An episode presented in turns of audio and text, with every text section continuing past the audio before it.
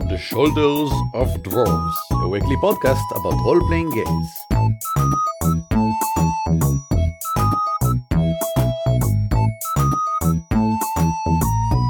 Hello and welcome to episode 33 of On the Shoulders of the Dwarves, a weekly podcast about role playing games and the gamers who game them. My name is Eran Aviram.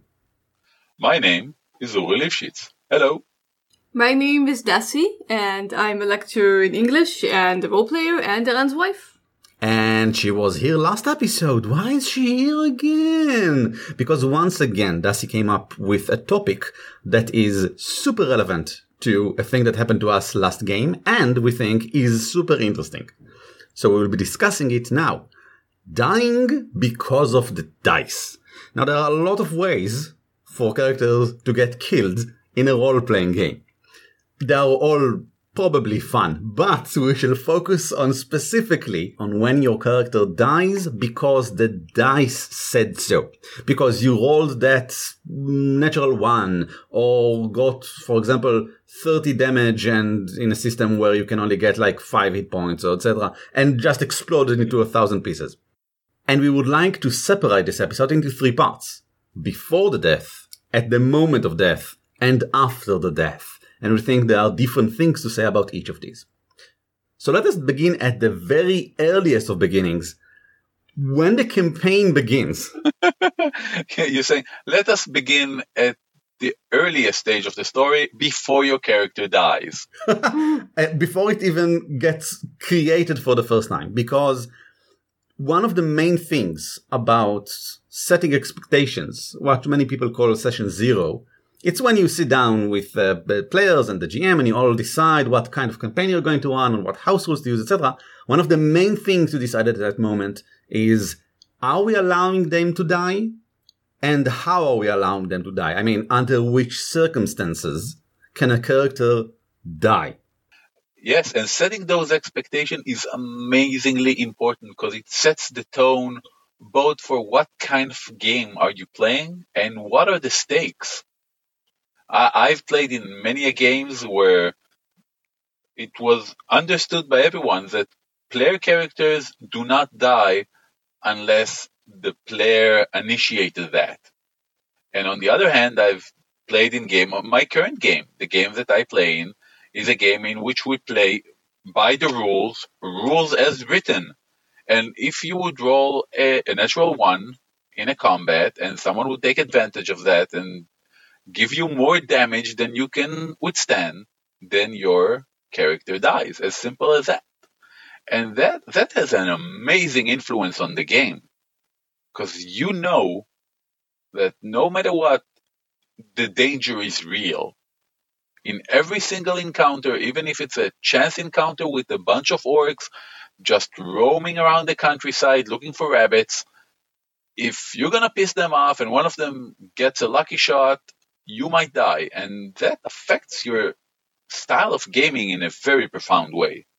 It really depends on the system as well, because for example in D&D 5, it's not that easy to die. It can happen, eh, especially early on, but it's unlikely because of how many turns you get to roll your death saves and there are a lot of people around, etc. But let's take for example the game that we are running, my wife and I and Ev and Aviv, which is Savage Worlds, because it has exploding dice, it means that you can theoretically die from a single hit of the lowliest of kobolds.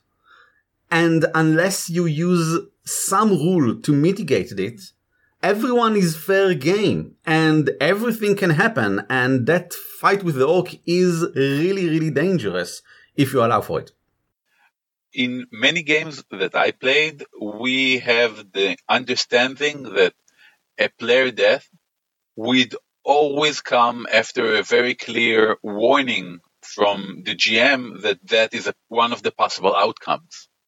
Because me and a lot of the players that I game with uh, are very much into high fantasy, and high fantasy require that you would have heroic characters who, who do daring deeds and have no fear of death, etc. So the GM would literally tell us, okay, you have chosen to go to the dragon's den. this is an ancient red worm which is well known for its prowess and its strength, and this could mean the death of all of you or some of you. Do you wish to continue? And we know that if we say yes, then this is a whole different kind of adventure. Uh, on the other hand, it could be as something small and simple as okay, you look at the fighter before you, he's obviously very skilled. This could escalate to a deadly match. Or at least that is your opinion of how you perceive the the eventuality of a battle here. Do you wish to continue? Now, most of the time, us being stupid players would say, yes, duh. There's loot there. Of course, we want to potentially kill our character to get some random loot. That is the purpose of the game. However, it does change everything once the GM has that tool which she can simply throw into the game. This is no longer a gaming matter. It is a matter about the gaming. I completely agree. And I usually turn to some advice from Dungeon World whenever something like this happens. Dungeon World and many other powered by the Apocalypse games have a soft move that is called something like show them the danger or something along those lines. And then there's a hard move called hit them after a fair warning. And that reminds me that we are talking about two different things. There's warn them, this is dangerous. And then if they decide to confront the danger, use the danger. As dangerous as it is, whatever it is they decided to go into it, you gave them a fair warning. And I do the same thing in all of my games. Whenever there's a chance of someone maybe stumbling into a situation they don't understand to be dangerous, I either tell it to them straight to the face, this is more dangerous than you realize, or maybe a bit differently, I describe the scene again so it will be clear that maybe maybe I wasn't clear before, that now will be clear that this and this is dangerous. Or I say, roll this, roll that. And according to the result, I say, well, you realize that this and this and this.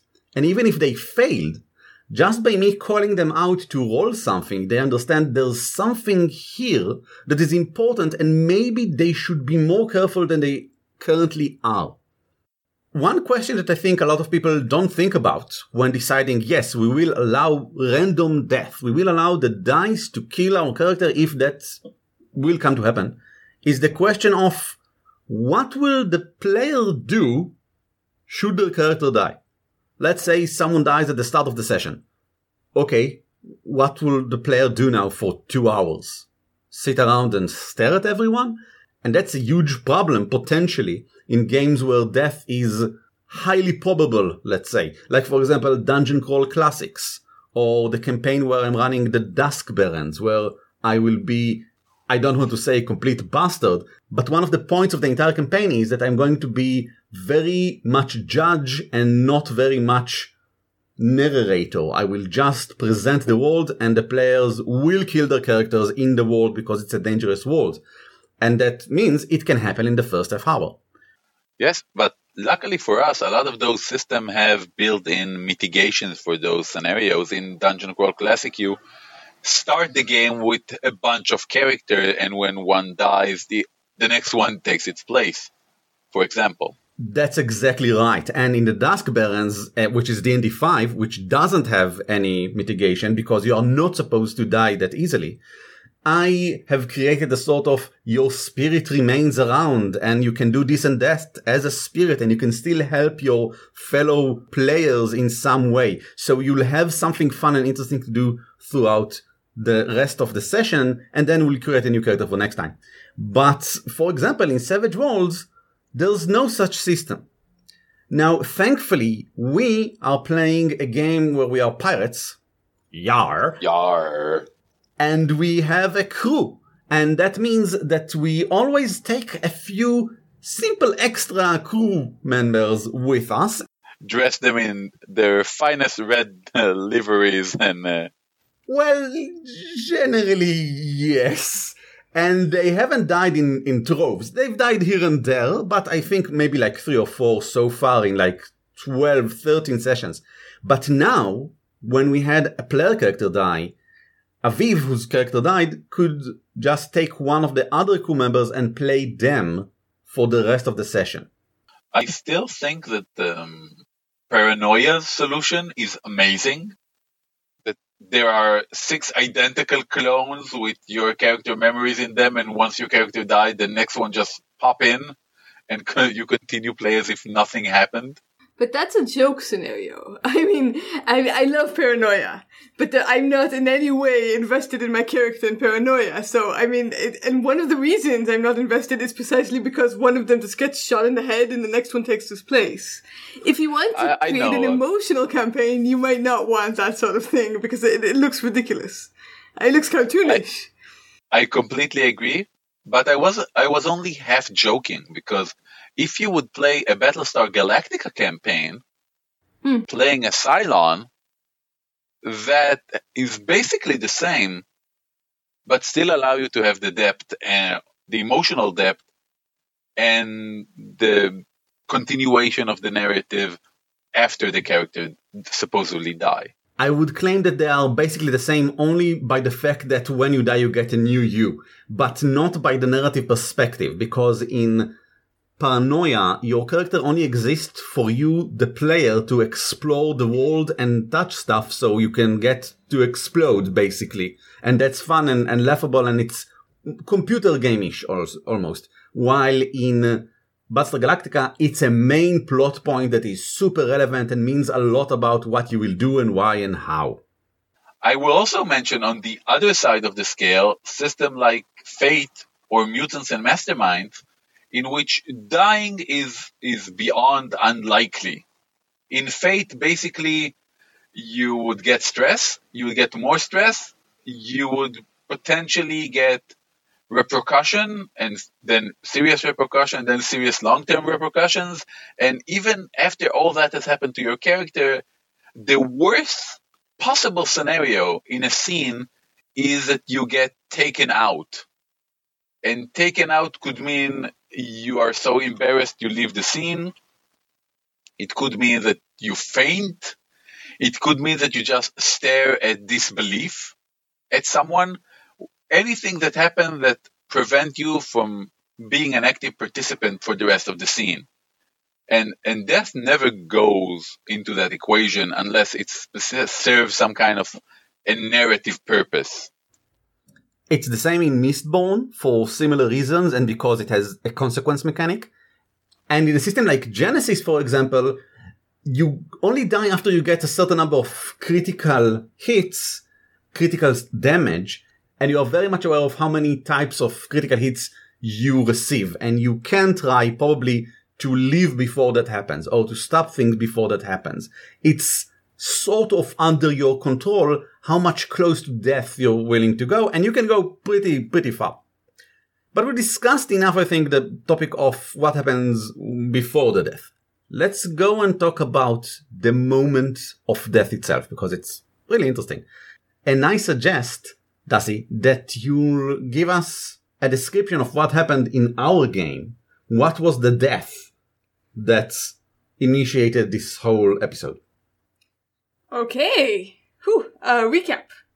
So, um, Aviv's character, which interestingly enough I referred to last episode fortuitously, last episode of On the Shoulders of Dwarves. If you remember in half a sentence I said, yeah, I do some crazy shit and Aviv's character always saves me. So she was that kind of character. It was a character called Bella.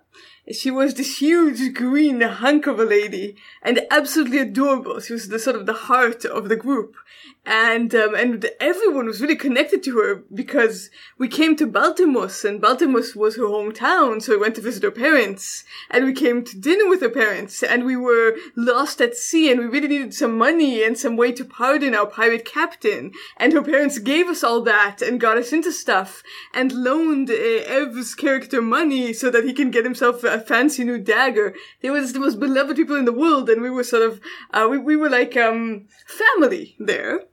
And so she was very much the one with the with the richest backstory and the most lovable character. And there was this dynamic between uh, Telemachus, my character, and Aviv's character Bella, where, as I said, Telemachus would do some crazy shit, and everybody would turn their eyes on her, and then Bella would jump in, in, in the front and take all the damage because she has amazing toughness and amazing strength, and she's, she's eaten this uh, mysterious magical fruit that gives her even more of that. So we had the same dynamic um, on Sunday. And actually, there was, a, there was a nice moment because Telemachus, my character, is the healer. So usually Bella would take a few wounds after doing that, and then Telemachus would heal her. And we had this whole, and there was this moment where Eran, as the uh, game master, had to read uh, the book because he was busy planning some stuff. So we had some sort of dead time to talk as our characters. So Aviv, as Bella said, you know, thank you so much, Telemachus, for healing me once again because I healed two of her wounds.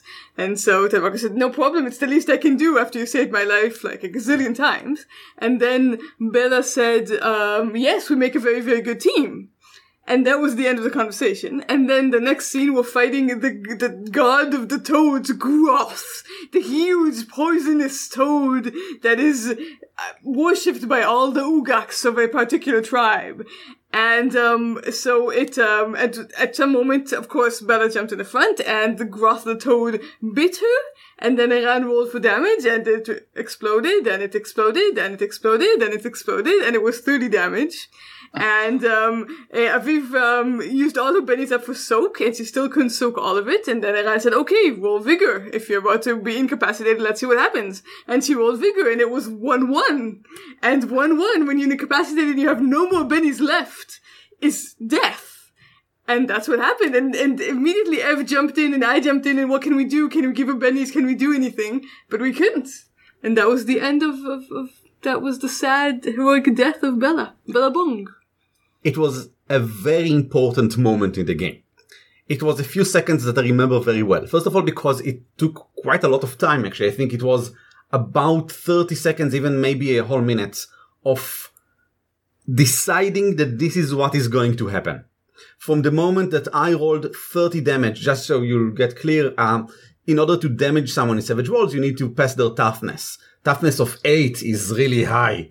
And I think Aviv had about 8 and I got a 30. And every four above the number that you need to get is another wound. So if you'll calculate it, gets something like a gazillion wounds. And you can only have three. So she was going to at least get out of commission in some way. And there's a table for that. It's called the injury table. And you roll vigor and you'll see if that injury becomes permanent, like you lose an arm or something cool like that. And I was thinking to myself, wow, yes, this is what we are going to do. Or if it's temporary, maybe you'll just break the arm or something like that. There is the option of failing the vigor roll and dying. But that's unlikely. Unless, like for example, you roll a 1-1, which is snake eyes, which is critical failure. And I'm looking at Aviv and at Evan Darcy, and I'm thinking to myself, am I going to allow this? I'm reading the book again. I'm hearing them discussing it among, amongst themselves and again suggesting the bennies, etc. I'm trying to find a solution. But then Aviv says something very important. No, it seems like this is it. We've decided that this is what is going to happen. We all knew what we are getting into. And then I realized, I knew that Aviv was cool with it. Aviv was willing to let Bella die as the next leg of the story, the next step in the story of the game that we are playing. And that's when I decided, yes, she's going to die. I'm, I'm not even going to read the book again and maybe find a different solution. I don't care. This is too perfect of a moment. It was an impactful moment. She agreed to receive this moment and I didn't want to rob it of her and of them, of, of everyone else. In a way, this is why we play in dice in the first place. We, we want to be surprised. This is like the ultimate surprise, but it's still why we played with dice. This is why we decided this can happen. We wanted this moment and we totally got it. It's the most amount of damage we ever got. And then we got a 1-1. We will dis- be talking about this moment for at least an episode of On the Shoulders of Dwarfs, but probably, but probably even further into the future because no one will forget it and no one will forget Bella. Darcy said something very important a moment before we started recording this episode. She said, none of us felt resentment toward you, Eran, as the GM. And you said, you remember, that's on us. We agreed to that. That is, not only Aviv agreed to that, everyone agreed that they will there will be a death. And when she died, it wasn't because of me, Eran the GM. It wasn't because I, I rolled high. It was because of the monster that killed Bella. And they showed it, uh, which is the next point that we want to talk about, making a big deal out of it. Both Darcy and Ev took the moment and rode with it. First of all, Ev destroyed the monster. And I, just to make sure that we don't in any way let this pass, described how Bella gets destroyed by the monster a moment before that. She was beaten into two. Her face and torso disappeared into the monster. They didn't even get to see her face again after. It was the most horrible thing. So Ev just tore it into pieces. And we went through the whole thing and described it because it was, it was cathartic. This was sort of what we were waiting for. I always think at, at a moment like that, you should always ask yourself, at, at that specific moment, was it a good death? And by a good death, I mean, was it significant? Did it had an impact on the game, on the players, on the other player characters, on the non-player characters? And if it was, I think that's the main difference for me whether to let that death be a part of the game or in some way to try and circumvent it.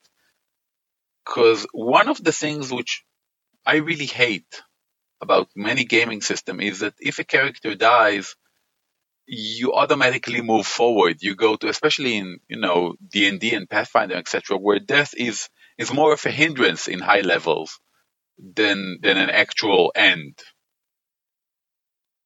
one of the things which really break my flow of the game is if there's a character death and you don't give it room to expand, to gain significance.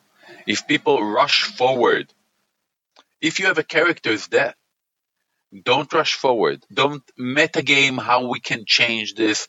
Don't think about how to fix this. Give that moment, if it was a significant moment in your game, give it the room it needs to be, to have that significance. Give it that pregnant silence which gave birth to a moment of colossal peak of your narrative.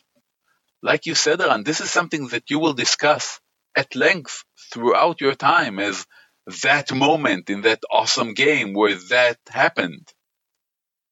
And I think the worst thing that can happen is to cheapen that moment by not giving it the room required for it to take significance. I think this should be taken quite literally. I mean, the players and the GM and the people around the table at that moment should give it a few uh, moments. Well, that's, that's the word. a few seconds, a few minutes of letting this happen after the decision is made that this is significant. But Darcy came up with an interesting point before, again, before the episode. What would happen if her character was climbing and then, like, for example, rolled a 1-1 and she didn't have the bennies and she fell down and rolled gazillion damage and died. And it was just like a cliff somewhere. It's not, it's not something interesting. It's not fighting the god of frogs and then dying because of an amazing damage, an amazing 1-1. It's not, such a good death. It's a death. I would say, I think, I, I think I would go with one of two ways. I would probably say that she dies, because that's fair. And we decided at the start of the game that people can die. And if I cheapen this, even if it's not an important death, I cheapen all deaths coming forward. Mm-hmm. She dies.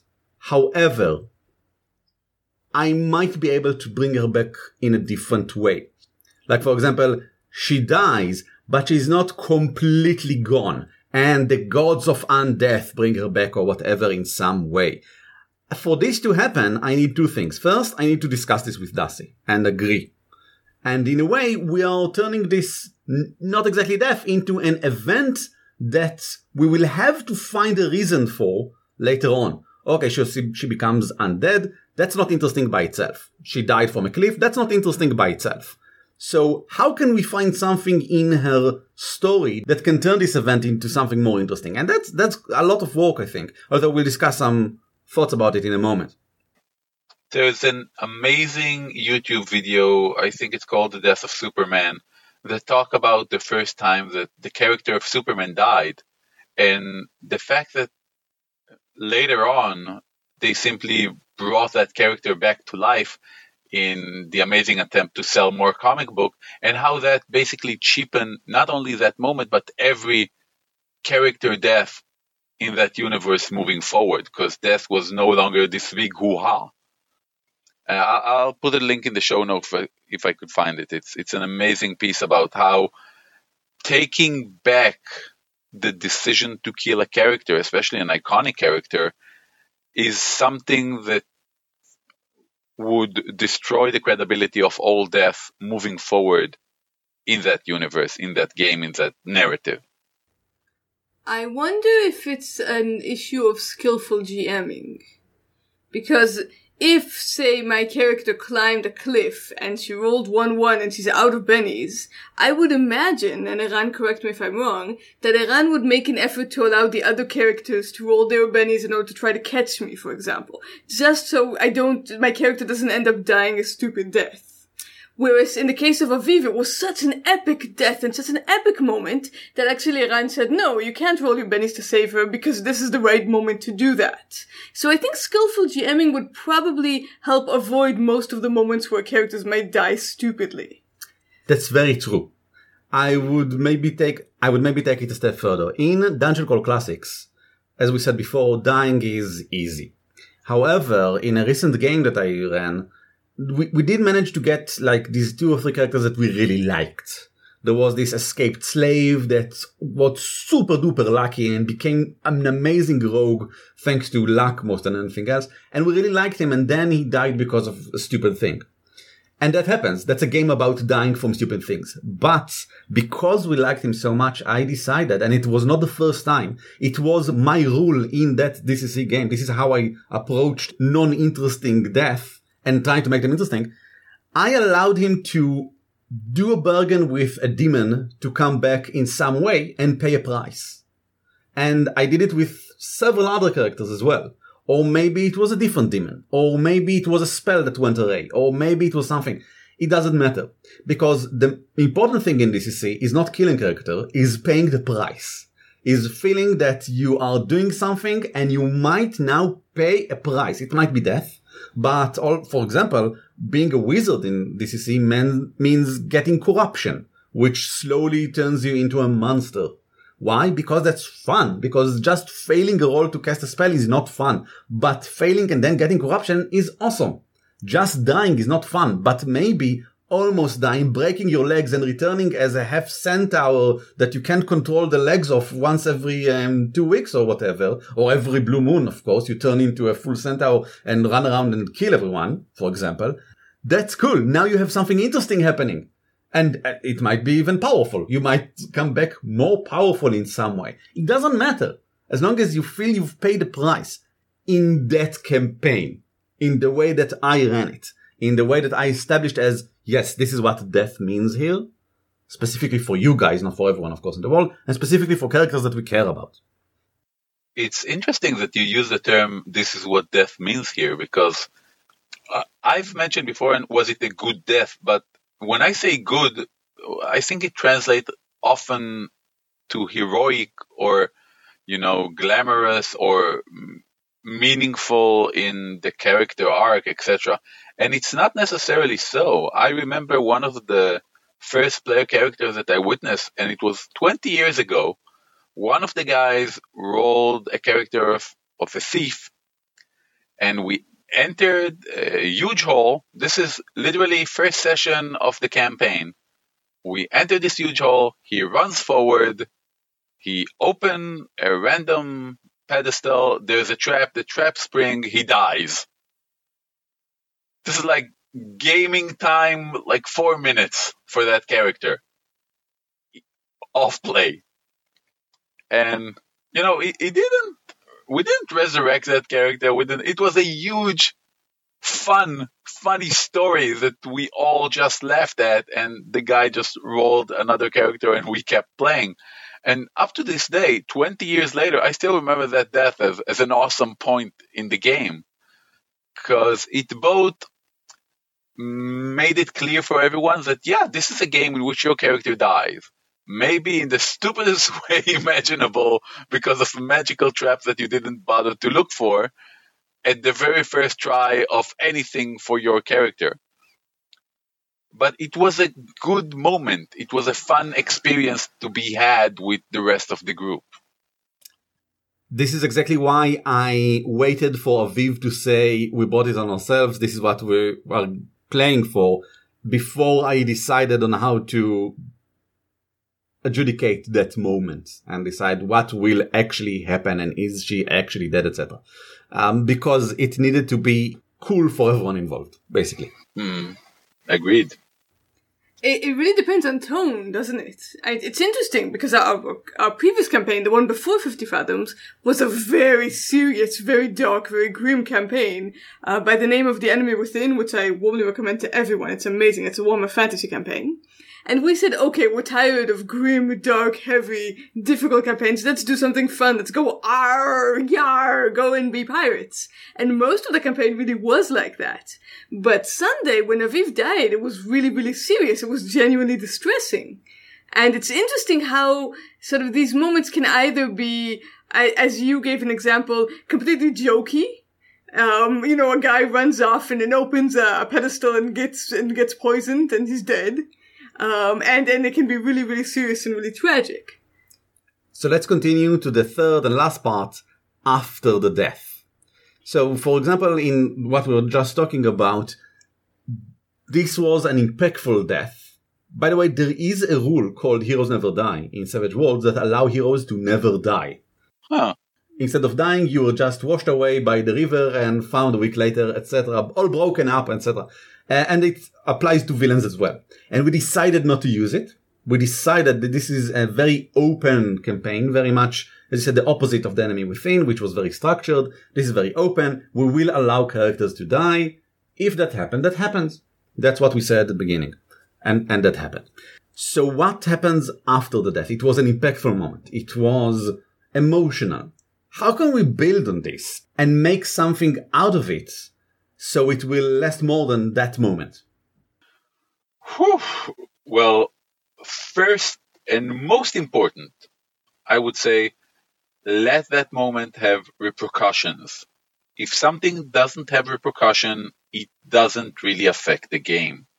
And I mean repercussion from all sides. From the GM side, meaning it affects the world around the characters, and on the player side, to let that death impact the player's character.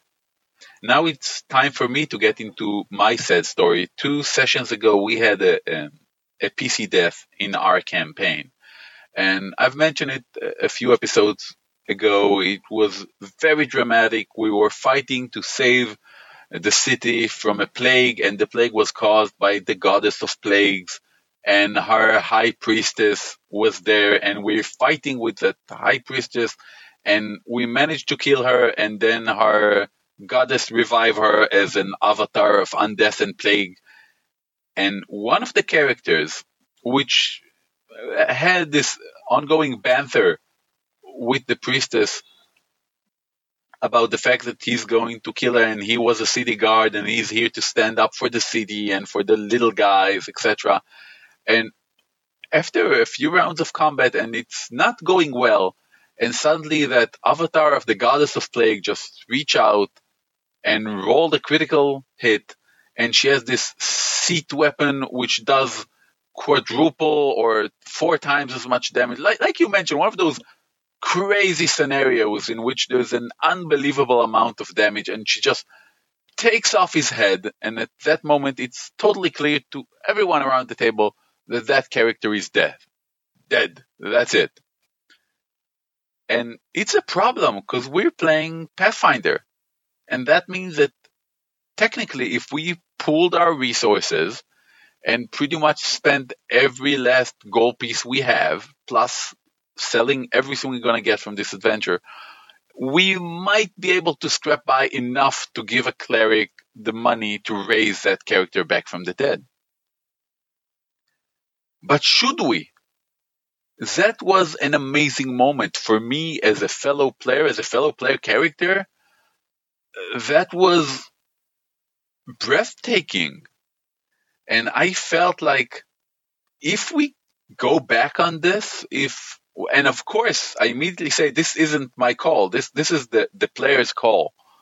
If he and this is a very interesting point because we're saying that player, if he wants to continue playing this character, then that's affect us as player character to make the choice to revive that character because otherwise it's a, this is not going to be a fun game for that player. It became sort of a mishmash of emotions and, and opinions because we are there and we're waiting on the decision of a player to decide what our player characters will do in a sense. And for me, it was very difficult because we said, okay, so we're gonna obviously at the end of this battle, we're gonna stop the session, and until next session, that player gonna have the time to decide if he wants to continue playing that character or not. And I feel that because it was such an important moment, and because we all let that moment affect our character and respond accordingly, he decided to move on and roll a new character. And we spent the week, uh, you know, WhatsApping each other with what our characters do to grieve that character's death. And the GM is there and he's sending this heartbreaking description of how it goes when we're visiting that character's family. And suddenly we discover he had kids, which he never mentioned. He always mentioned that he had a family, but he wasn't specific. We learn all that we had to learn about the backstory of that character through the lens of talking with the grieving family members. And that had so much impact up to, to a moment where we decided that our party will be named from this moment onward in honor of him. The, the character name was Frank, and we changed the name of the party to Frank's Fearsome Fellows. The best thing that we do here is that something momentous happened inside the game, and we made the choice, which is to use that moment to enhance the gaming experience for all of us. That is very cool. Well done to everyone. On a side note, his previous character was a grim ex-cop film noiric type of guy, and his new character is this adorable 12 year old magic using don't know anything from in any way which i simply love. I think it's a win-win-win for everyone. Oh that's really sweet. So to build on what you guys have said about um, letting the death have repercussions. So I was thinking of actually changing my character's story arc because of, of Bella's death. Because for Mike, for Telemachus, sort of Bella was her best friend, and they had this dynamic going for them. And the fact that this time she couldn't heal her, that this time she couldn't save Bella at all, and she completely failed her, could be a kind of, of, of original cause for her to become very, very obsessed about how her magic isn't good enough and how her magic failed her and how her elemental magic is falling short and she needs to look for something greater and more magnificent and deeper power and see where that where that goes. Whereas originally she was the sort of very restrained, very self-contained character. Darcy actually had a sort of a story arc planned of where she thinks Telemachus would go, what sort of thing she's going to try and achieve, and this changed everything. Well, it didn't have to. Darcy decided this should change everything. And that was, I think, an important and useful decision here. As for me as a GM, because of the style of the game and because they are really nowhere close to meeting her family or, or the same thing that happened with you there, Uri, I will need to think forward on loose ends. They are playing a very sandbox type of game where they can go wherever they want and do whatever they, they feel like. And I need to think of what sort of emotionally impactful moments I can bring in the future by reflecting on Bella's life. I don't want to get into spoilers because Darcy is here. She's going to play it. But I have several ideas of things that can happen that will suddenly, like in a few sessions in the future, will they will go all because of this death of what happened here even though the moment itself the event itself is not going to have any actual importance event wise it's just a thing that happens but they will see it as much more meaningful. I need to make sure these things will happen. Well sounds like you have your work cut out for you Eran. I think this is it. Darcy, do you have anything else to add about dying because of the dice? Uh, no, I don't think so. It's it's all about the kind of world and the kind of experience you want um, as a GM and as a player to have.